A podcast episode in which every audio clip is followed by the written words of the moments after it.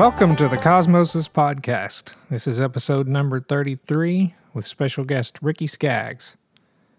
And after a long hiatus, yes, it has returned. The Cosmosis Podcast is back and uh, back with, with a bang. Um, I talked to Ricky a, a long while back about uh, doing the show, and he agreed to do it. And he was kind enough to invite me up to his studio space, and uh, we recorded right in his office just yesterday, as a matter of fact.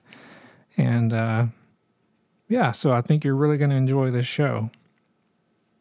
We had a, a, little bit of a limited time frame to work with, and so uh, we we had about an hour, and uh, we did the best we could to fit in as much as we could. And uh, I think you're going to enjoy it. I do ask if you enjoy this show that you share it on social media and uh, rate and review it on whatever format you're listening on. And uh, there's a new way to support the show if you enjoy it. Uh, you can just go to justinmoses.com and either on the homepage or the uh, podcast page, there are donate buttons on both of those. So you can just directly support the show. And with that, I'm going to get right into the interview with Ricky Skaggs. Well, first of all, thanks a lot for uh, for having me up and, and doing this. Thanks for asking an old gray-haired man. I'm glad to glad to do it with you, Justin. This is this is exciting. Um, I do these quite a bit, and um, sometimes I follow like a certain format of starting with like the beginning of your career, moving uh-huh. forward, and I, I, like to deviate from that some too. So maybe yeah. let's do that today. well, we can't start from the end and go back, so probably better start the other way. That's true. Yeah, That's true. Because I don't have no idea what's going to how this thing's going to end up. But yeah, well, let's do that then. Let's start from the beginning, and you tell us about what uh, what inspired you originally to to pick up an instrument my mom and my mom and dad, um, they sang in church. They s- would sing at home, and my mother was always singing around the house, and and uh, I would hear mom and dad sang together, you know, and uh, I would hear the part that she sang with my dad, which was the tenor, mm-hmm. you know, the third, and um, so when dad was at work and mom was singing, and before I went to school, she'd start singing something, and I'd just, I don't know, I'd, I'd hear that third part, and I'd just sing what she would sing. Mm-hmm. And uh, but I'd be in the other room in the house, you know, just kind of not not wanting anybody to really know much about it, you know. But I was I was singing that part, and uh, so she told on me. Told, told my dad. She said, yeah. "He's singing, he's singing, you know, and singing harmony with me." And so my dad, my dad had a brother um, that was younger than him by two, three years. And they used to play together. They, they were like a little brothers duet kind of thing. My dad played guitar, and my uncle played mandolin and sung tenor. And uh, my uncle, my dad got uh, rejected from um, the army. He had rheumatic fever when he was a young boy, and it scarred his lungs, and they just they they wouldn't take him. And uh, my uncle was young and stout and strapping, you know, and, and just, you know, so they took him and and uh, he was in one year and one day, and they they went to Guam, you know, and uh, and he uh, he got killed there, mm. and it just really uh, it just crushed my dad, you know, and um, but I think he made one of those inner vows. He never said it to me at the time, you know, but he made an inner vow. I know that uh, if he ever had a son that showed any kind of musical aptitude or whatever, you know, that he would get him a mandolin and hopefully he'd sing tenor, you know, and yeah. have somebody to sing with again, you know. Mm-hmm. And so, but I'm telling you, it was very wise and genius on my dad's part to get me an instrument that was my size. I think one of the mistakes that that a lot of moms and dads make unless now the, these kids are just like, I've got to have a guitar. I've got to have a guitar, you know, mm-hmm. uh, or banjo.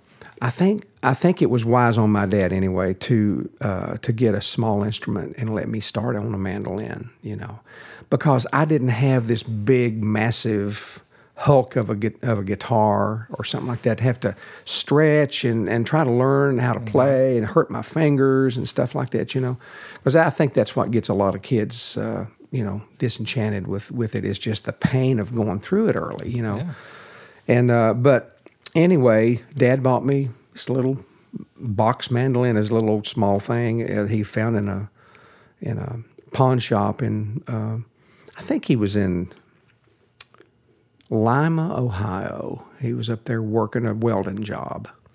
And of course, we lived in eastern Kentucky, so that was about a five or six hour drive for dad on two lane roads, especially back in them days.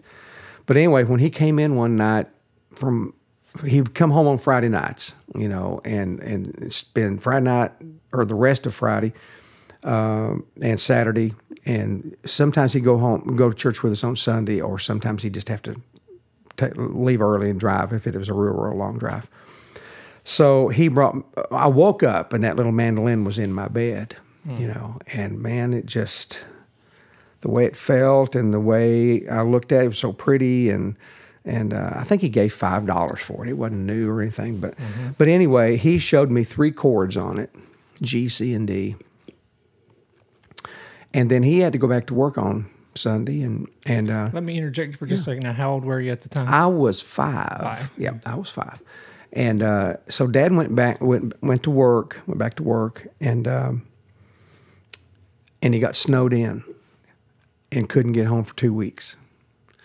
And uh, so, but when he came home after the second weekend, he came home, and I was singing and playing and changing chords. I could hear the changes that it the, that it needed to be. You know, when I was singing a song and it just you know blew him away. And and uh, Dad had orig- had a had a guitar when him and Mom got married. That was that and and about twenty five dollars in an old car was about all they had when they got married. Didn't have a place to live or anything. And and uh, anyway, they uh, Dad had this guitar and uh, but he had he had loaned it out to a friend, to a family friend. And so he, instead of trying to get that guitar back from him, you know, he just uh, he took off and drove to Ashland, Kentucky, and uh, Zwick's Music down in Ashland, and he went down there and bought a fifty, I think it was a fifty nine. I bought it in nineteen sixty, but it was a, it was a fifty nine. D twenty eight Martin, you know, Yeah. and came came home and and uh, we started playing and singing together, and that's that's that's how that that part of it happened. Mm-hmm. That that was the first real love of music that I that I had, where I, that I had an instrument and I was going to start playing on it, and and I I you know I just remember carrying it around all the time. I remember I had a little wagon that I would, you know, I'd still pull around, you know, um, uh, and I'd I'd, uh, I'd I'd have that thing in my wagon just rattling around. I don't think think it even had a case or anything, you know, and uh, so, but I, you know, when these other kids had a security blanket that they'd go to bed with, I'd take that mandolin to bed, and I'd just I'd just keep it in my bed, and I'd hold on to it, and I'd go to sleep, and I'd wake up, and there it'd be, and and I'd I'd set up my bed, and I'd just kind of pluck it a little bit, you know. But I love the sound of it, I always have, and always will, and I I love it so much even today. That's my that's my number one go-to instrument is the mandolin. Although I've played a lot of guitar and fiddle and stuff like that in, in different bands, but uh, the mandolin is something that uh, it suits me. It it it's uh, it's the instrument that I feel like I can make maybe the most expression on and uh, create the most uniqueness to me. Yeah. You know that that I play. Well, um, what were those early um, years like in terms of? I'm sure you played probably a lot in church.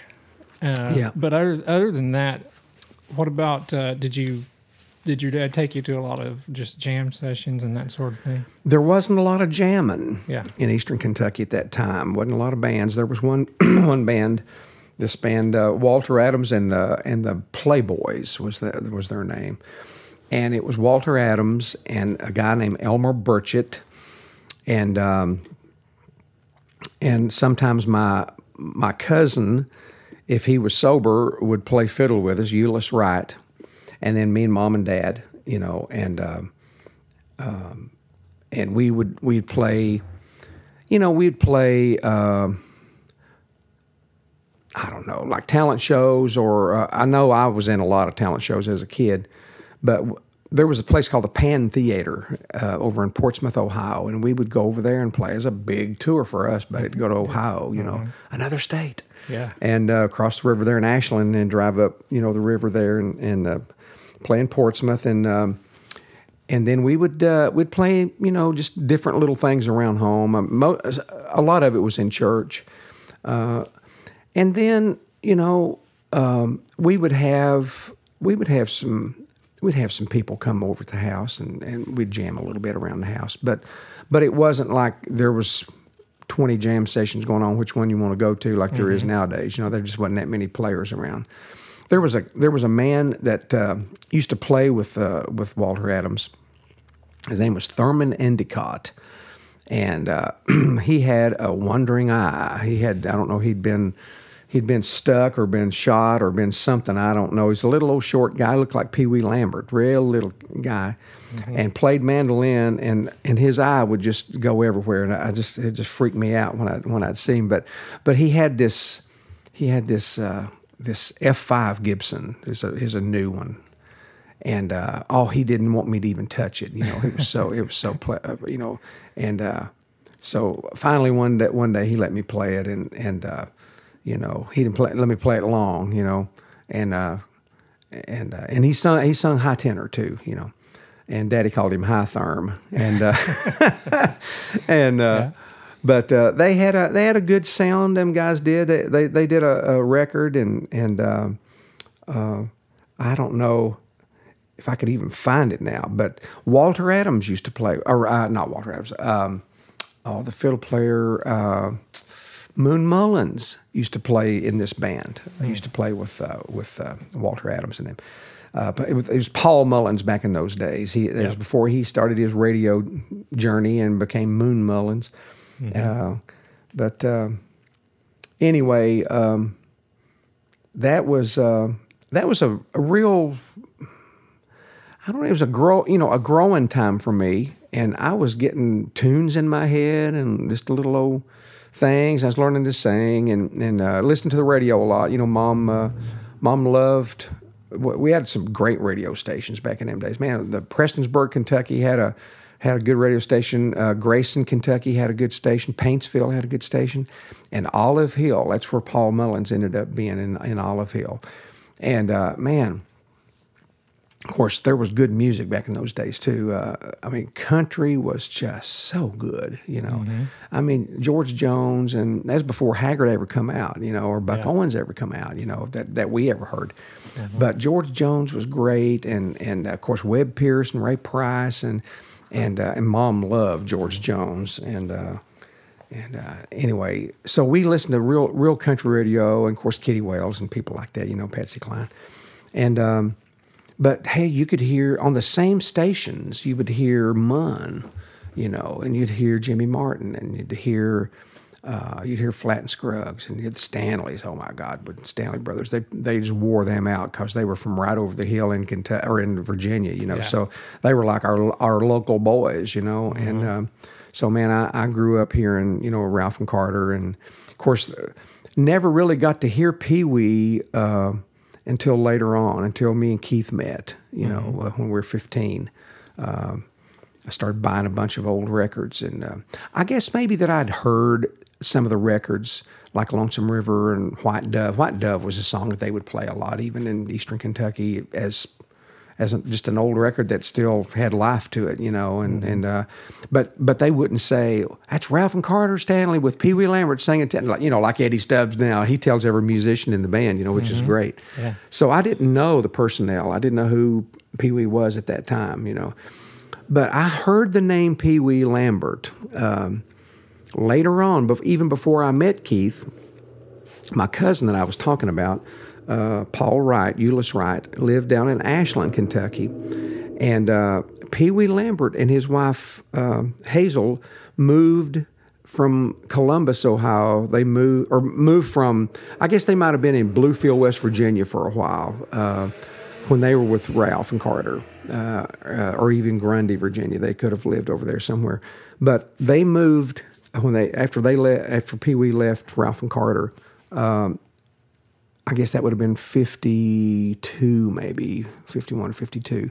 Um, they moved to Ashland, Kentucky, and Pee Wee took a road job. I mean, just like working on the road with this guy, and they and this guy played and sang, you know, and and uh, and Pee Wee would sing and play, you know, record with him. Curly Parker was his name, and my cousin Euless Wright played fiddle with them. So when we'd see my cousin playing fiddle, or when he'd come by our house or something like that to visit, he would talk about Pee Wee, you know, and tell tell us about uh, oh Pee Wee Lambert, you know. And, and Pee Wee was a great mandolin player and a great singer, so uh, I was I kind of so I kind of stored him in the back of my head as somebody that that I probably needed to check out sometime. But I really didn't know the history that he had with the Stanleys, you know, until until after me and Keith met and and I saw this this record that I bought and uh, and looked and there was Ralph and Carter in the middle and they were just young boys. They looked like they might have been 19 or 20, you know.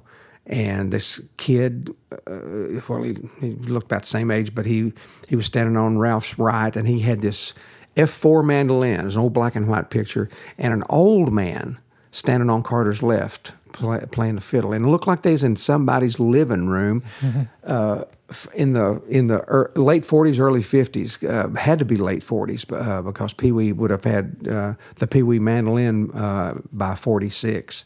So this must have been 40, uh, 43, 44, something like that, that, that they took this picture. Because you could see the wallpaper. It just looked so old. You could tell that it was an old, old house. And uh, But that was the cover on the, uh, this, uh, um, I guess it was Rich-R-Tone label records uh, that, that they did. And that's where I really got to know Pee Wee and got to know his sound and everything like that.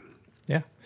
Well, um, talk about how you You have no commercial interruptions? no commercial. Oh, that's good. yeah, we go straight through. Um, talk about how you got to uh, play with Ralph eventually. When I was six years old, uh, we found out that Bill Monroe was coming to Martha, Kentucky. And um, man, we wanted to. I wanted to go see him so bad, I, you know, because I'd heard him on the radio and heard his records and stuff, and we'd listen to him on the Grand Ole Opry. But I didn't know what he looked like. We didn't have, you know, our, our internet didn't work up there then. IPhone wasn't working. I couldn't Google anything. Uh, I I didn't even know what he looked like. And uh, so we went, and we got up there a little early. You know, we we wanted to wanted to see him drive in. You know, and uh, so I'd been playing around the area there. You know, since I was five in in churches and little. You know, bean stringings and cakewalks and stuff like that at high schools. I mean, crazy stuff. So people kind of began to know me a little bit, and dad and mom, you know. And uh, so we went in, got our tickets, you know, I think it's 25 cents to get in and see him, maybe 50. Got in there and sat down and, and was listening to the show, and, and all of a sudden, uh, this neighbor in the hood just shouted out, you know, let little Ricky Skaggs get up there and sing one. And uh, man, I slid out of my seat. I was so embarrassed, so shy. God. So Munn just he just cut, kicked right into another song. I was like, good, you know. and so Munn did another song or two and started to talk again, and this feller hollered out again. So I think Munn was trying to wanted to put a stop to it and get get you know get rid of the heckler, and and uh, so he called me up. He said, "Where's that little Ricky Skaggs? Get him on up here." and I come walking up there, and and uh, the stage wasn't very tall off the floor. It was just a little old stage, and and uh, he just reached down and picked me up by the arm and just set me up on the stage, asked me what I played, and I told him played the mandolin. And he took his big F five, you know, good lord, you know, we call it Excalibur. That's what I call it. That sword of his, and uh, you know, and wrap the the boot strap around, you know, boot string. You know, I thought, man, he's got leather on there. You know, I've got I've got a little old cloth on mine. You know, and he's got he's got a piece of leather on as for a strap. It was just an old boot string. You know. And he had it wrapped around around there, and he, he just kind of wrapped it around the curl so it would fit me, you know, and set it on me. And uh, asked me what I wanted to play, and of course, Ruby, "Are You Mad at Your Man?" That was my that that was your big hit, Rick. so that's you know, and thank goodness you know, the band knew it. You know, it was an Osborne Brothers song, pretty popular, and you know around that time, and uh, so we took off. You know, and I I played played that song, and and uh, Mun, you know, Mun set me off stage, and I kind of went on my way. You know, but the next year when when I was uh, when I was seven, we moved to Nashville. And Dad was always trying, wanting to get me on the Grand Ole Opry. He just thought if I can get, if I can get him on the Opry, you know, that'd be, he'd, he'd be, he'd, he'd you know, he could make it. He'd go somewhere, you know, get some good exposure. And uh, so I, uh, I did the show. We we actually met met uh, Earl backstage, you know, at the Ryman. That's when the Opry was down there, and. Um, you know, he heard he just heard me playing back there. I just had my mandolin out and I was kind of leaned up against one of the walls back there, you know, and just playing a little bit. And he just walked by and just stopped, you know, and just grinned so big. And of course, he had Randy and Gary by then, you know, and, and so he was probably sympathetic to kids wanting to play, man, you know, instruments and stuff. And so he uh, he asked my dad if he'd bring me down for an audition the next week, you know, and so we did and went down for the audition downtown in Nashville. We was living in Goodlettsville out here, and I made the audition and um, so they set up a time to record, you know, do the show, mm-hmm. you know. Well, that show came on and everything, and and um, you know it was great and big deal. You know, my my little grandma up in Eastern Kentucky, she was talk about country now, and I mean down home, old school. When she seen me on TV, she thought that I could thought I was somehow I was in there, that I could yeah. feel that. And she went and kissed the television and patted me, my grandpa told me. And uh, it was just, man, I'm telling you, that's the kind of people I came from the, the innocent, pure, mm-hmm. godly people, you know, just the most precious thing.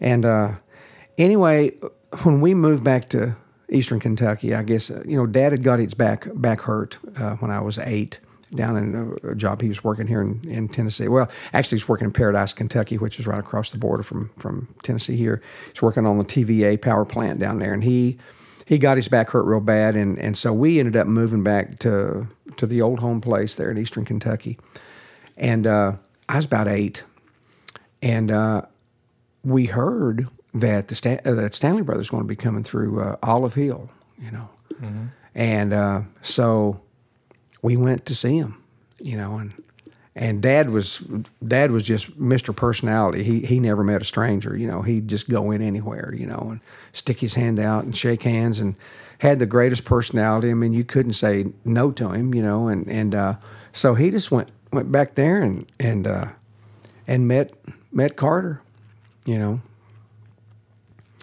And uh, Carter was very very nice, very kind, and he and Dad started talking about coon hunting, you know, and uh, so mm-hmm. that just that just sealed the deal. That got everything working, you know. And yeah. and uh, Carter was a big coon hunter, so was Dad. And anyway, Carter uh, just asked, you know, what I played, and I said, told him I played the mandolin, and Dad said, yeah. I said, uh, now when he's sick, said he played with uh, Bill Monroe up there in Martha, Kentucky, up there where we're from, and and uh, said last year he played with Flatt Scruggs on the television show, and and he said, "Well, we'll put you on." Said, "We'll get you out there." You know, mm-hmm. so that was how I met him. Yeah, that was how I met Ralph and Carter, and uh, and uh, then we went. They invited us to come to uh, Prestonsburg, I believe, is where they was going to be the next the next night. So we went up there and played with them, and uh, so I didn't see Ralph anymore till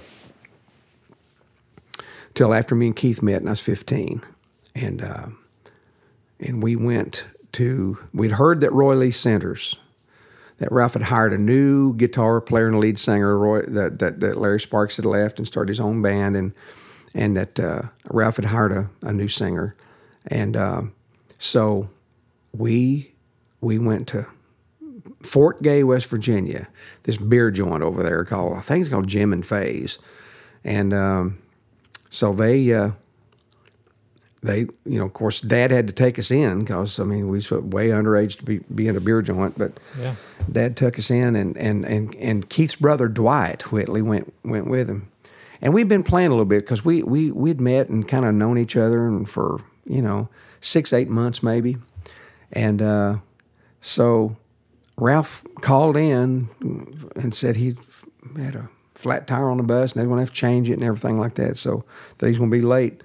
And uh, so the beer joint owner came up and I, he must have known my, me and my dad from, you know, from playing, you know, in, in Louisa at some different little things like that. So he said, said, y'all bring your stringing instruments, you know, and, and, and dad just, dad said, yeah, I said, we got them in the car. So, we went out there and said, "We need we need y'all to play for a while till Ralph gets here." He said, "We got a full house and people wanting some music." So we got up there and started playing. We felt, you know, a little. I mean, we was excited about getting to play, but we felt a little little intimidated playing, you know, in front of them people that come to see Ralph. You know. Yeah. Right. But the good thing about it is the only songs we really kn- knew was Stanley Brothers songs because that was mine and Keith's favorite singers. wa- You know, favorite music was Stanley Brothers, and so we knowed a bunch of them. And and uh, so Ralph comes walking in about forty five minutes later, and uh, and he doesn't go to his dressing room. he pulls up a bar stool and just sits there and listens to us play. He's got his banjo sitting in the floor, kind of got his arm up on it, you know, and he's sitting there with his black leather coat on. And it's like I was just wishing that he wasn't in my vision, you know, because I could see him sitting out there, you know, and I Yeah. thought, Ralph, would you please go back to your dressing room? Because I'm singing your songs and singing your part, and I know that I'm not singing it good enough, you know. and uh, so, anyway, um, we met that night, re-met, re- reconnected Right, that night, uh, and and Ralph, you know, when he got up, you know, and, um, on their set they played, and he said, "Well, how about them them two young boys, you know, Skaggs and Whitley, you know?" And and he said, uh, "Boys," he said, "we're going to get y'all to get up on our break and play if you want to." And we said, "Well, yeah." So we got out and played on the second break. And uh, so anyway, that's uh, that night. You know that you know we, I talk about um, to a lot of people. I talk about defining moments, moments that come in your life that shift where you are to where you're going. Yeah. And that was uh, the Monroe night. That was a shift. That was a that was a, a paradigm shift kind of for me. Not that it made me go in a different direction, but him um, approving of me and giving me a spot in in this, you know, uh, in this in his spotlight for four or five minutes. You know, uh, that he moved out of the way and let me do something that did something in my in my psychic you know i mean it just uh, um, it made me feel in my heart that i was I, I had something special. I had something musically that was good musically that i could get better at it and something i wanted to get better at. I didn't want to just stay where i was and you know. And um, and so that was a defining moment. Then then getting to meet Ralph and Carter, and then being with Ralph later on that that was that was a real defining moment because Ralph asked us to come back in a month or six weeks, whenever he was going to you know going to be back there and and play with him again. You know, so we did the same thing there uh, another another time. So. Um, and then he told us when he's going to be in Columbus or he's going to be in Cincinnati or somewhere close enough where we could drive because we was in school, you know, Yeah. couldn't really travel the road. So he, you know, whenever we could, he he would want us to go out on the road and, and just join him. And it was just, it'd be just me and Keith. You know, it wouldn't be Dad and Dwight. It would just be me and Keith get up and sing with with uh, with Ralph and in the band. And um, but that started a relationship, you know, with Ralph, and and we so that when the when we got out of school that summer, I had just turned sixteen, or well, I, I hadn't turned sixteen. I, I was going to turn sixteen in, in July, but we got out um, in uh, uh, in I guess in know, May or something other like that, whatever when school's out, and so we we went out and spent uh, you know spent the summer out working with Ralph, you know, and uh, then I turned 16 in in July and uh, went back you know, went back to school in my my high school, my my senior year. I went back and could not wait for that year to get over because Ralph had us. We had a job with Ralph as soon as we got out of out of high school, you know, so we could go be full time. But uh, but that you know that you know that moment with Ralph at at, uh, at Fort Gay, West Virginia, and him having a flat tire, that opened up a opportunity for me and Keith, and uh, and that really is what to me um, started my, I guess started my career. Uh, although you know the night with Munn was a was a big deal. That was a that was more for me maybe than it was for for my career. I don't know. You know what I mean? I mean, Yeah. it just Internally, It's, yeah, internally, I think it substantiated something in me that was that was worth it. You know, that was good, and uh, and but maybe that maybe that time with Munn and maybe that that thing with Earl and Lester because because you know Dad told Lester or told Earl you know that that I'd played with uh, with Monroe you know when I was five you know and and uh, so that that was a validation somehow I guess you know maybe but I I don't know but what all of those little things I think um, uh, were just little breadcrumbs along the way that was just enough for me to eat there and then go to another place and have a little nab there and but it was all part of my young growing. Yeah. Well, I know our time's limited, and I, I think we could probably uh, we could we could do a lot of podcasts on uh, on this because I'm very interested in. it. I know the audience would be too. Yeah. But let's try to. Uh, I'll try to keep answers Well, short. Yeah. But just just to Yeah. get through uh, Uh-huh. a little bit more of uh, your career and things Yeah. that we want that I'd like to cover. Yeah. Um, talk for just a, a minute about uh, being in the country gentleman and uh, what those days were like. Well, when I left Ralph in, um, I guess, 1973, seven, yeah, 73, um,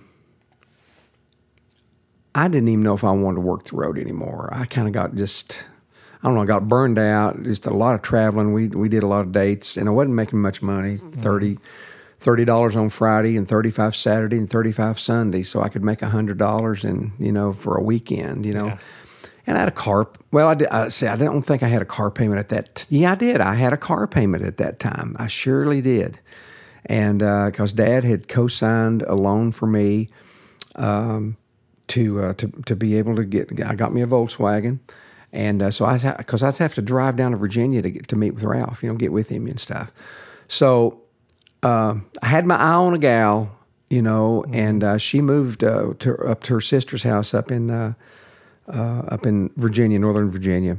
And so when I left Ralph, uh, I moved up there and got a job at uh, uh, at uh, it was called VEPCO, Virginia Electric and Power Company. And uh, man, that was uh, that was a tough tough gig. And so I worked there for a little while, and What, and what did you do? I was a high pressure boiler operator. Assi- okay, an assistant high pressure boiler operator, uh, assistant in training, I guess. And um, and what I you know. Um, what I had to do it was, it was an ele- electric company that that uh, they they burned oil at the time. They had a lot of coal out there, uh, but it was uh, it was kind of for emergencies, you know. But but they were burning burning oil, and uh, so but they were they were making electric uh, electricity, and uh, so part of what my job was just to go read meters and check uh, check levels, pressure levels, and stuff like that, and make sure uh, you know everything was was doing what it was supposed to do, and then and I worked a, a week of seven to a, seven to three, and then I'd work a week, a week of three to eleven, and then I'd work a, a week of eleven to seven. Son, that was that was work. Lord have mercy, me. That was tough. Because you could just you never get rest. I mean, that whole time you just you just stayed tired all the time, and uh, so anyway, uh, I would uh, I, I'd get hungry to play, you know, or just Yeah. for some music, and so the Country Gentlemen was playing in um, uh, at the uh, at the Gray Fox, or yeah, at the Gray Fox, no, at the Shamrock Inn uh, in Beth- uh, in Washington D.C. And so I would go down there and, and watch them play, listen to them, you know. And uh, of course, that was when that was when Gaudreau was in the band because we had met him when we played with Ralph. Uh, one time we went to see uh, the, the country gentlemen. They came to, to, to Echo Canyon in Prestonsburg. And uh, so we went out to meet them and everything like that and see them. And uh, so Gaudreau was there. And, and uh, but, um, and then Duffey had a band, the Seldom Scene, up in Bethesda, Maryland, at the Red Fox. And so there was a couple of a couple of pretty good bands to go see through the week, you know. And uh, so I knew Bill Emerson real well uh, and Doyle from uh, from the Country Gentlemen. Because at that time Doyle was with the Gentlemen, and uh, later on uh, he wasn't with him when Gaudreau was there. But uh, when Gaudreau left, while Doyle came in, and uh, so I knew Bill Emerson real well. And uh, he he was uh, was uh, going to be playing with, or he was was playing with the Country Gentlemen, and um, so he he just called me one day. I don't know how he got my phone number, but he he called me up and um, and asked me if I would uh, want to come and, and record with them up in up in New York. They were going to go record for Vanguard, and uh, and I said, well. Well, where's the, what's Doyle going to play? You know, where, where, where- you know. He said, "Oh, he's going to play mandolin." and I thought, you mean you want me to play fiddle?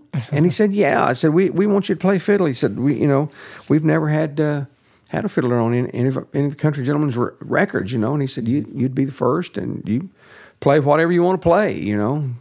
And uh, so that's uh, that's how how that all happened. And, and I went and did uh, that first Vanguard record for them. And, uh, and then I'd go sit in with them, you know, and, and that Vepco job was kind of growing old on me, you know. And so one day, uh, Emerson called and said, Hey, he said, uh, What would you think about joining the band, you know? And I said, Yeah. So I, I, I joined the band, started traveling with, with them, with Doyle and, and Bill Emerson. Well, it wasn't long after that, uh, probably six months after that, Bill uh, Emerson decided to uh, to get off the road and, and take a job with a with a Navy band. And and Doyle kind of contemplated it for a little bit, but then he decided he didn't want to do it, you know. And uh, so we we had numerous banjo players that came in and out, you know. Yeah. But uh, that that's how that's how I got with uh, with the gentleman. All right. Uh, let's uh, also talk about getting, uh, you know, in, in JD's band, JD Yeah. Crowe, the New South. All right. Um, the whole time that I was with uh, the Country Gentlemen after Ralph and playing some of the Seldom Scene and all of that, Whitley and I had always wanted, or we talked about anyway, getting our own band sometime, you know.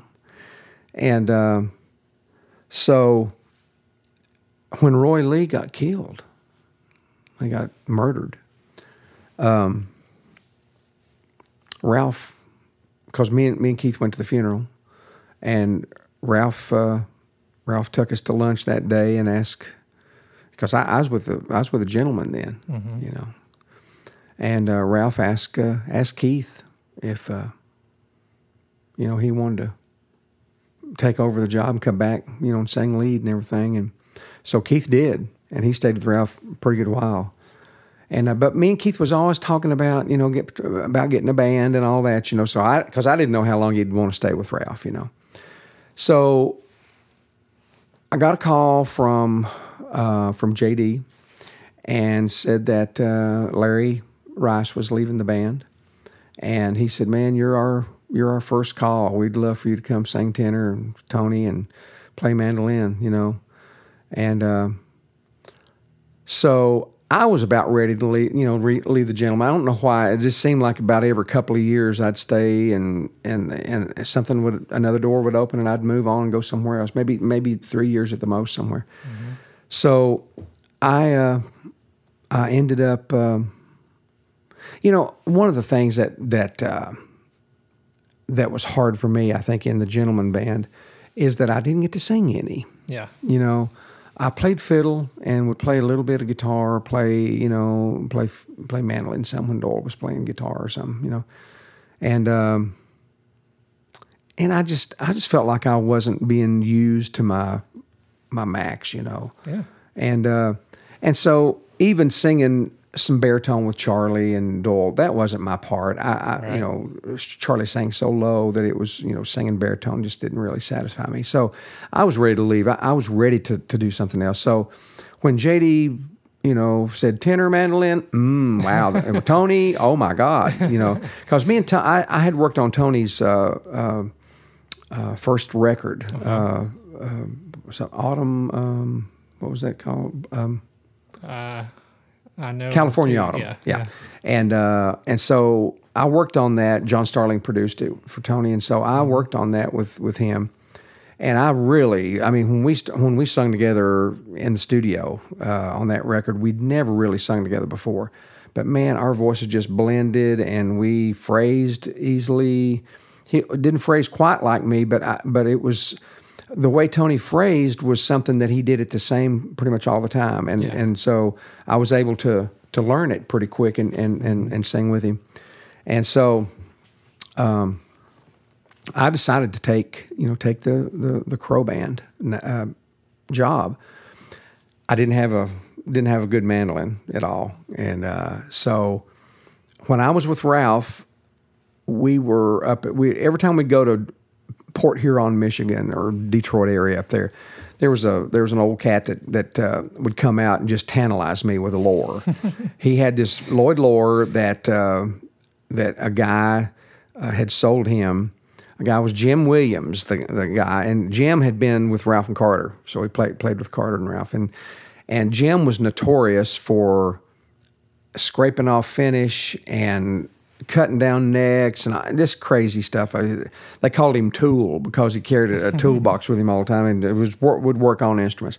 Mm-hmm. So anyway, Ra- Ralph, I love the way that mandolin sounded. It sounded so great, that especially from what I from what I had, and um, and that guy would never sell that mandolin. You know, he just wouldn't sell it. And Ralph tried to get it for me, you know, when I was in his band. So anyway, I started I, I started looking around uh, for a mandolin, and and I looked through an old wallet or something I'd stuck in a drawer, and I went through some some business cards, and I had there was that guy's phone number. So I thought, man, he might have died or something, you know, who mm-hmm. knows. So I anyway, I called him up and asked him if he'd be willing to sell that mandolin, you know. And I said, I just took a job with JD Crowe. And he said, Well, I like old JD. I said, Well, I need a good mandolin. I said, Man, I don't, you know, I said, You want to sell that? Well, I wouldn't take nothing less than, you know, and he gave, me a price, you know, and it was $2,250. oh, why that, that number came up, I'll never know. But uh, anyway, I said, all right, well, you give me a week to get some money together. That could have been $25,000, you know, for me. You know, I mean, I didn't have 2200 Yeah. but I bought it on faith, you know. And I knew I had a good job with JD, and I'd, I'd end up getting getting it paid off, you know. Yeah. But anyway, uh, I went to the went to Hugh Sturgill. Hugh was working with Ralph or with with JD and trying to get uh, get some you know business stuff like that done. So Hugh co-signed a loan for me, and I I, I got the mandolin, and and uh, John Paganoni put just a little light finish on it, you know, and. Um, and recovered the case because the case didn't have any cover on it. Anyway, so I got that mandolin uh, about the time. It wasn't long after I had uh, had been in uh, with JD, and I got it pretty quick. And uh, so I stayed with JD. Well, we went and recorded. You know, I had it before we went and recorded the uh, the you know double, was it double out forty one? Is that is that yeah the, Yeah. yeah and uh, or double up 44 that's what it yeah 44 uh, the, the rounder record uh, old home place and um, we um, i used that mandolin on it and and uh, used it live all the time and and loved playing with them. You know god i loved it so much. And uh, um, that band could have stayed together another three or four years you know. That would have been fantastic. But Tony decided uh, he was going to get out of Lexington, and David Grisman had called him about putting a band together, uh, you know, David Grisman Quintet. Right. And that just kind of, you know, enticed Tony to, to want to learn and play more stuff. I mean, I used to go up to Tony's house after we'd play and get off stage at midnight or one o'clock in the morning, and, and his wife would, would cook dinner for, for me and him, and my wife would be in bed, you know, uh, and and uh, and so me and me and Tony would sit there and listen to, you know, all these jazz guitar records, you know, and um, so because I, I knew he I knew he loved it, and uh, so anyway, um, he left, and all d- during those like country gentlemen. Um, around the Seldom Scene time. I mean, I wasn't really a part of that band. I, I did some recording with them, but then the Crowe band. Because when I called JD back and told him that you know I would take the, take the job, but there, you know, I said me and Keith, you know, want to want to put a band together. We we've talked about it ever since we was kids, and I said so. Uh, you know, if if the time comes, you know, and Keith wants to do this, I said, he said, well, he said, come and play with us until that day comes, you know. And I said, all right. So that's how I took it on on you know on the notice that that I I, I might leave. So anyway, Keith decided, uh, you know, Keith was actually t- had talked about doing the band that ended up being Boone Creek, uh, but then he backed out last minute, and uh, and so did uh, Marc Pruett backed out last minute, and because he wanted to he wanted to do a music store with Matt, his brother, and so Baucom I, I'd already had Baucom, and Jerry Douglas was going to leave the Gentleman and come and be in the band, and so we just uh, you know so Terry was hired to play fiddle. He'd been playing with Charlie Moore, and uh, and so uh, Terry was going to play fiddle, but then he he said, "Well, hey, I I kind of grew up playing banjo."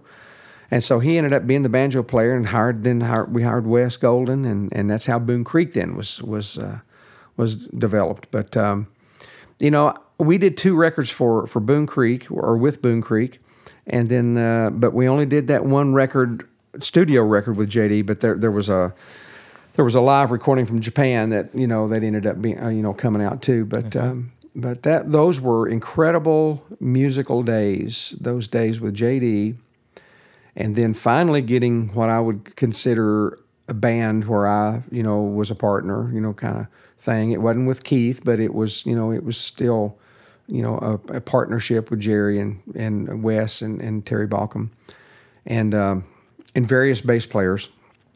Uh, and Vince came in a band there for a while too, you know, worked worked with us.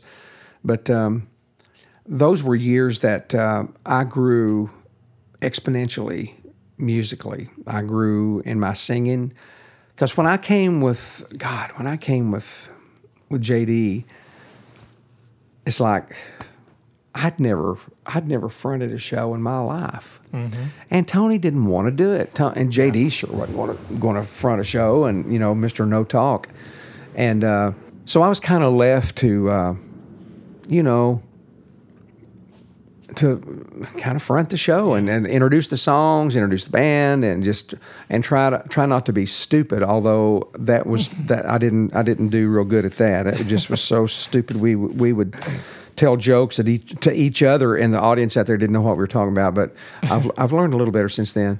But uh, that was my uh, that was my first experience in that, and of course with with Boone Creek. Then, um, you know, I kind of fronted the show in that as well. But um, those were great years and, and great years to especially in Boone Creek. That that was a different thing because we we we didn't want to sound old school bluegrass. We wanted to we wanted to be inventive. We wanted to be creative. We wanted to do something that was unique to us. Some, not something that had never been done.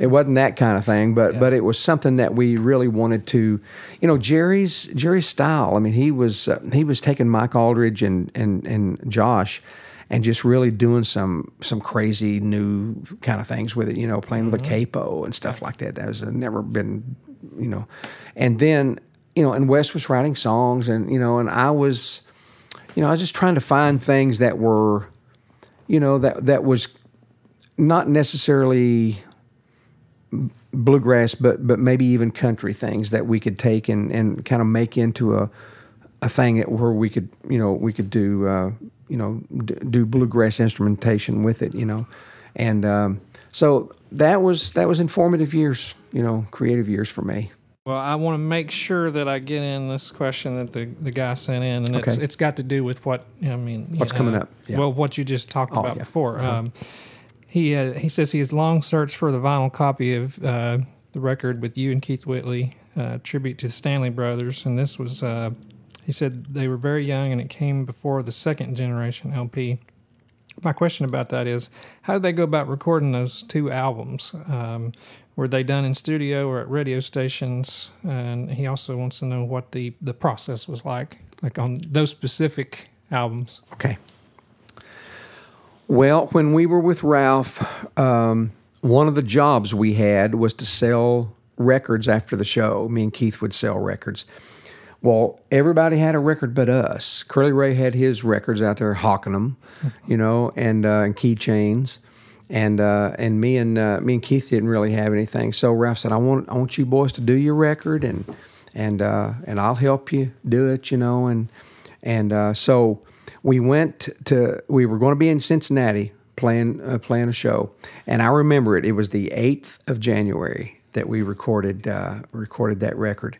We went in in the morning, and uh, and we we are you know we had our songs picked out that we were going to do, and uh, and Ralph uh, Ralph had agreed to come and and, and sang sang some with us, and uh, and Roy Lee uh, played some banjo on on some of it. It wasn't it wasn't uh, Ralph on all of it, you know, but. Uh, we just used the Clinch Mountain boys. Curly played fiddle, and I played mandolin, and, and Keith played guitar and sang, and and uh, so we we did. It was a tribute to the Stanley Brothers, was the name of it, you know, and so we stuck to Stanley Brothers music, you know, and and uh, and so that's that's how all that came down. And we we we went into this little studio. Uh, a guy named Jack Lynch that uh, lived in Cincinnati. He had a he had a, a, a record label called J Lyn, J Records, J A L Y N or something like that. I don't know, but it's Jack Lynch Records, and and uh, and um, he was an old friend of Ralph's, you know, and I think Ralph may have done a record for J Lyn uh, with Larry Sparks. I'm not sure uh, exactly, but but anyway, we uh, we did did that record, and uh, I remember, you know, we went and had a picture done in uh, over in uh, uh, over in Sandy Hook, Kentucky. This guy that, that took wedding pictures and stuff, or took family po- uh, portraits. And so me and Keith had our gold coats on that we wore with Ralph on the road, um, and uh, these lame kind of you know jackets, flowery jackets, and uh, so we sent that off to Cincinnati to Queen Queen City. Uh, uh, pu- uh, let's see, publishing or is it, where they, they they made records. It was a it was a, disc, Yeah, you know, manufacturing, manufacturing, yeah. yeah. So anyway, uh, I guess Jack took the record down there. There wasn't no overdubs. There wasn't. It was all, it was all on uh, you know quarter inch. Right. And so we just, you know, we we did a take, and if we liked it, we kept it. If we didn't, we'd do another one. You know, give us one more chance. But it wasn't like it was cut to disc or something like that, where we had to was sweating bullets that we didn't work a string or didn't sing a bad note. and uh, but anyway, that's that's how that record was cut. Um, and I remember, I remember us driving. Uh, Dad went with us. Uh, of course, uh, had to. He was 15, but uh, we all drove to Cincinnati when they called us and said uh, the records were done. And we went up there and picked up box boxes of records. I think we did like ordered 500 records or something like that in these big boxes. I think there were 50 in a box, so we had 10 boxes. Keith took five and I took five. And uh, so anyway, we um, that we'd sell those on the road and make a little extra money. And, and uh, Curly Ray had told us about record record stores up and down eastern Kentucky there that we could uh, we could stop at and try to sell you know records to you know and and we ended up doing that some too. But uh, the second record, uh, second generation bluegrass, that was done. Um, that was done one day. Uh, we did that that record, and that was at um, that was at um, Roy Homer's place, his studio up in um, up in Maryland. Either it wasn't Silver Spring, but it was somewhere in Maryland where um, uh, Dick, um, oh gosh, uh, Rebel uh, that had Rebel Records, uh, uh, and uh, so we did. um we did that record up there that one day, and then we the second day we did uh, we did uh, Ralph's record. Um, I think um, something old, something new. Some, some, let's see, uh, some of Katie's Mountain Dew or something like that. that was that was the name of that record. Yeah. Dick Freeland. Was that one also recorded? Uh, just live, to yeah, live to to the quarter inch tape. Yeah. You know, two tracks, stereo, but it So was same basic no process Yeah, on no one too, overdubs. right? Yeah, hmm yeah.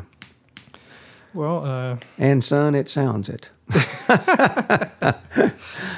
Well, uh, I feel like there's no way to get into a whole lot, but um, talk about just for a second how the recording process changed for you through the years. Well, goodness gracious! Um, when I, uh, you know, I went to uh, I went to work with Emmylou because I met her up in D.C. when I was working with a country gentleman in uh, Seldom Scene. Uh, I met her at John Starling's house, and um, so when she when she put a band together, when she got signed to Warner Brothers, she put a band together, and uh, and uh, her husband uh, at the time, Brian Ahern, uh, Ahern, uh, was a great producer. Produced Anne Murray, come out of Canada, came to Toronto, and uh, he and Emmy had married, and, and so he was producing her records, and and uh, he wanted me to play some fiddle uh, on some of her records, you know, and so we did him did them in D.C. up there in Silver Spring, Maryland, at, by, at uh, George Massenburg studio up there. So that was the first time I'd ever seen like a 16 track studio. And um, so then later on, um, I went to LA and started working with Emmylou out there after I joined her band.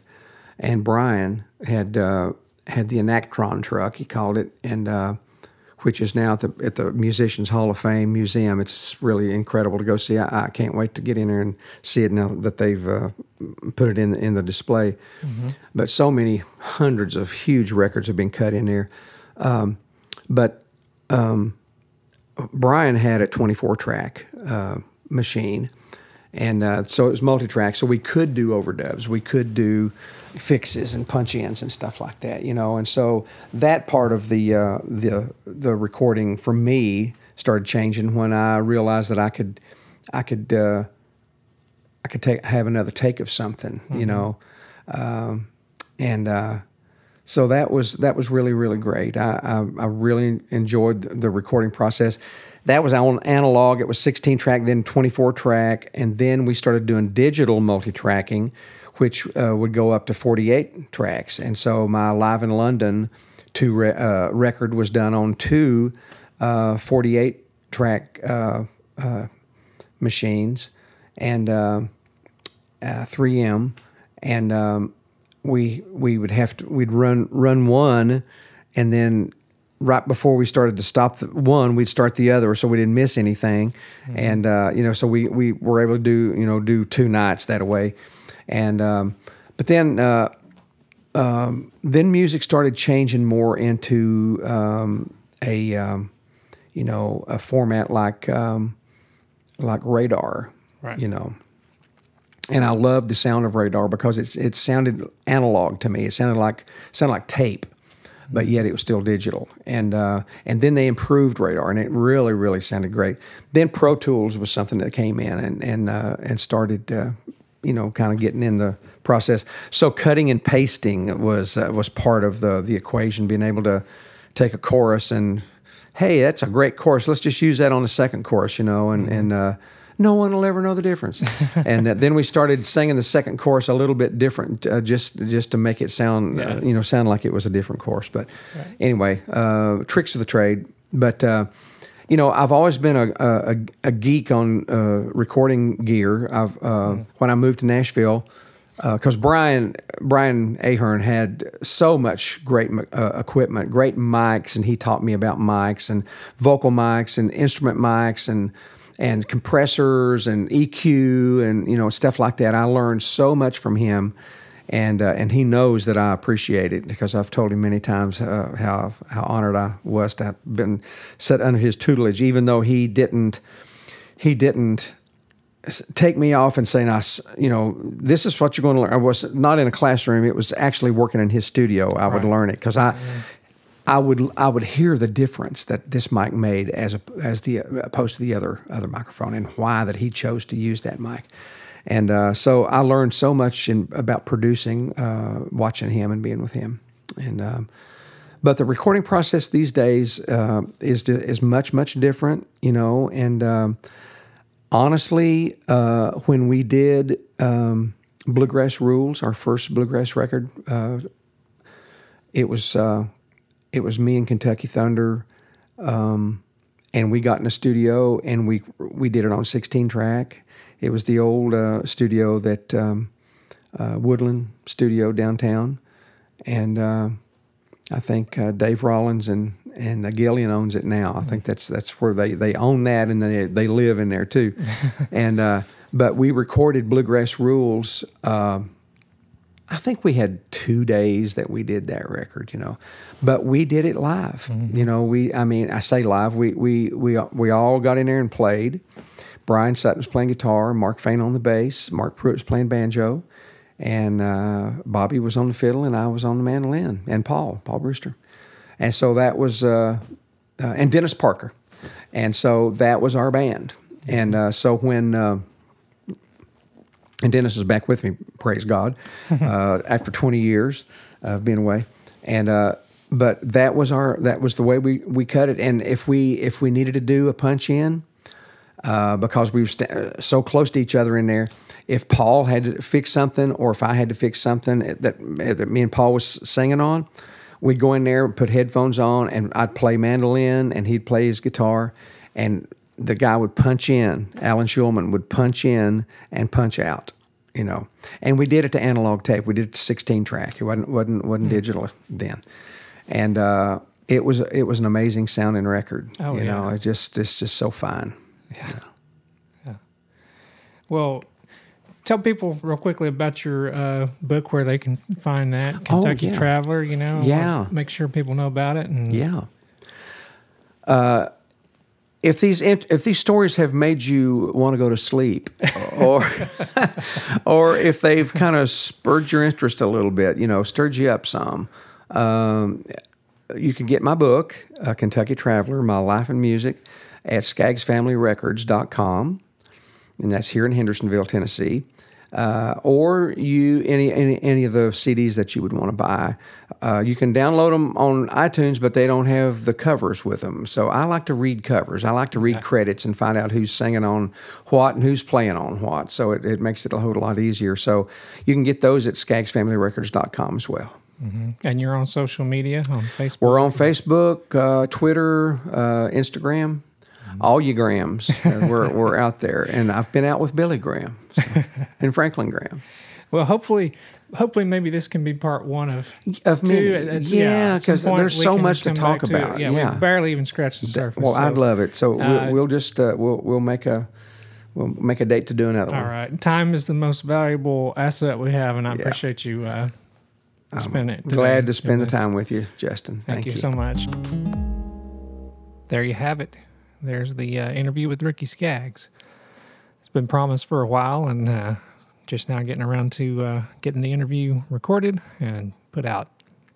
But uh, again, if you enjoyed this show, share it on social media, rate and review the show, and uh, and now you can go to justinmoses.com and donate and uh, help keep the podcast going. Um, there are costs associated with it, um, just uh, paying for the hosting and and going to collect the interviews and things like that. So if you want to help keep the show going, uh, it's much appreciated. And thanks a lot for listening. So long for now.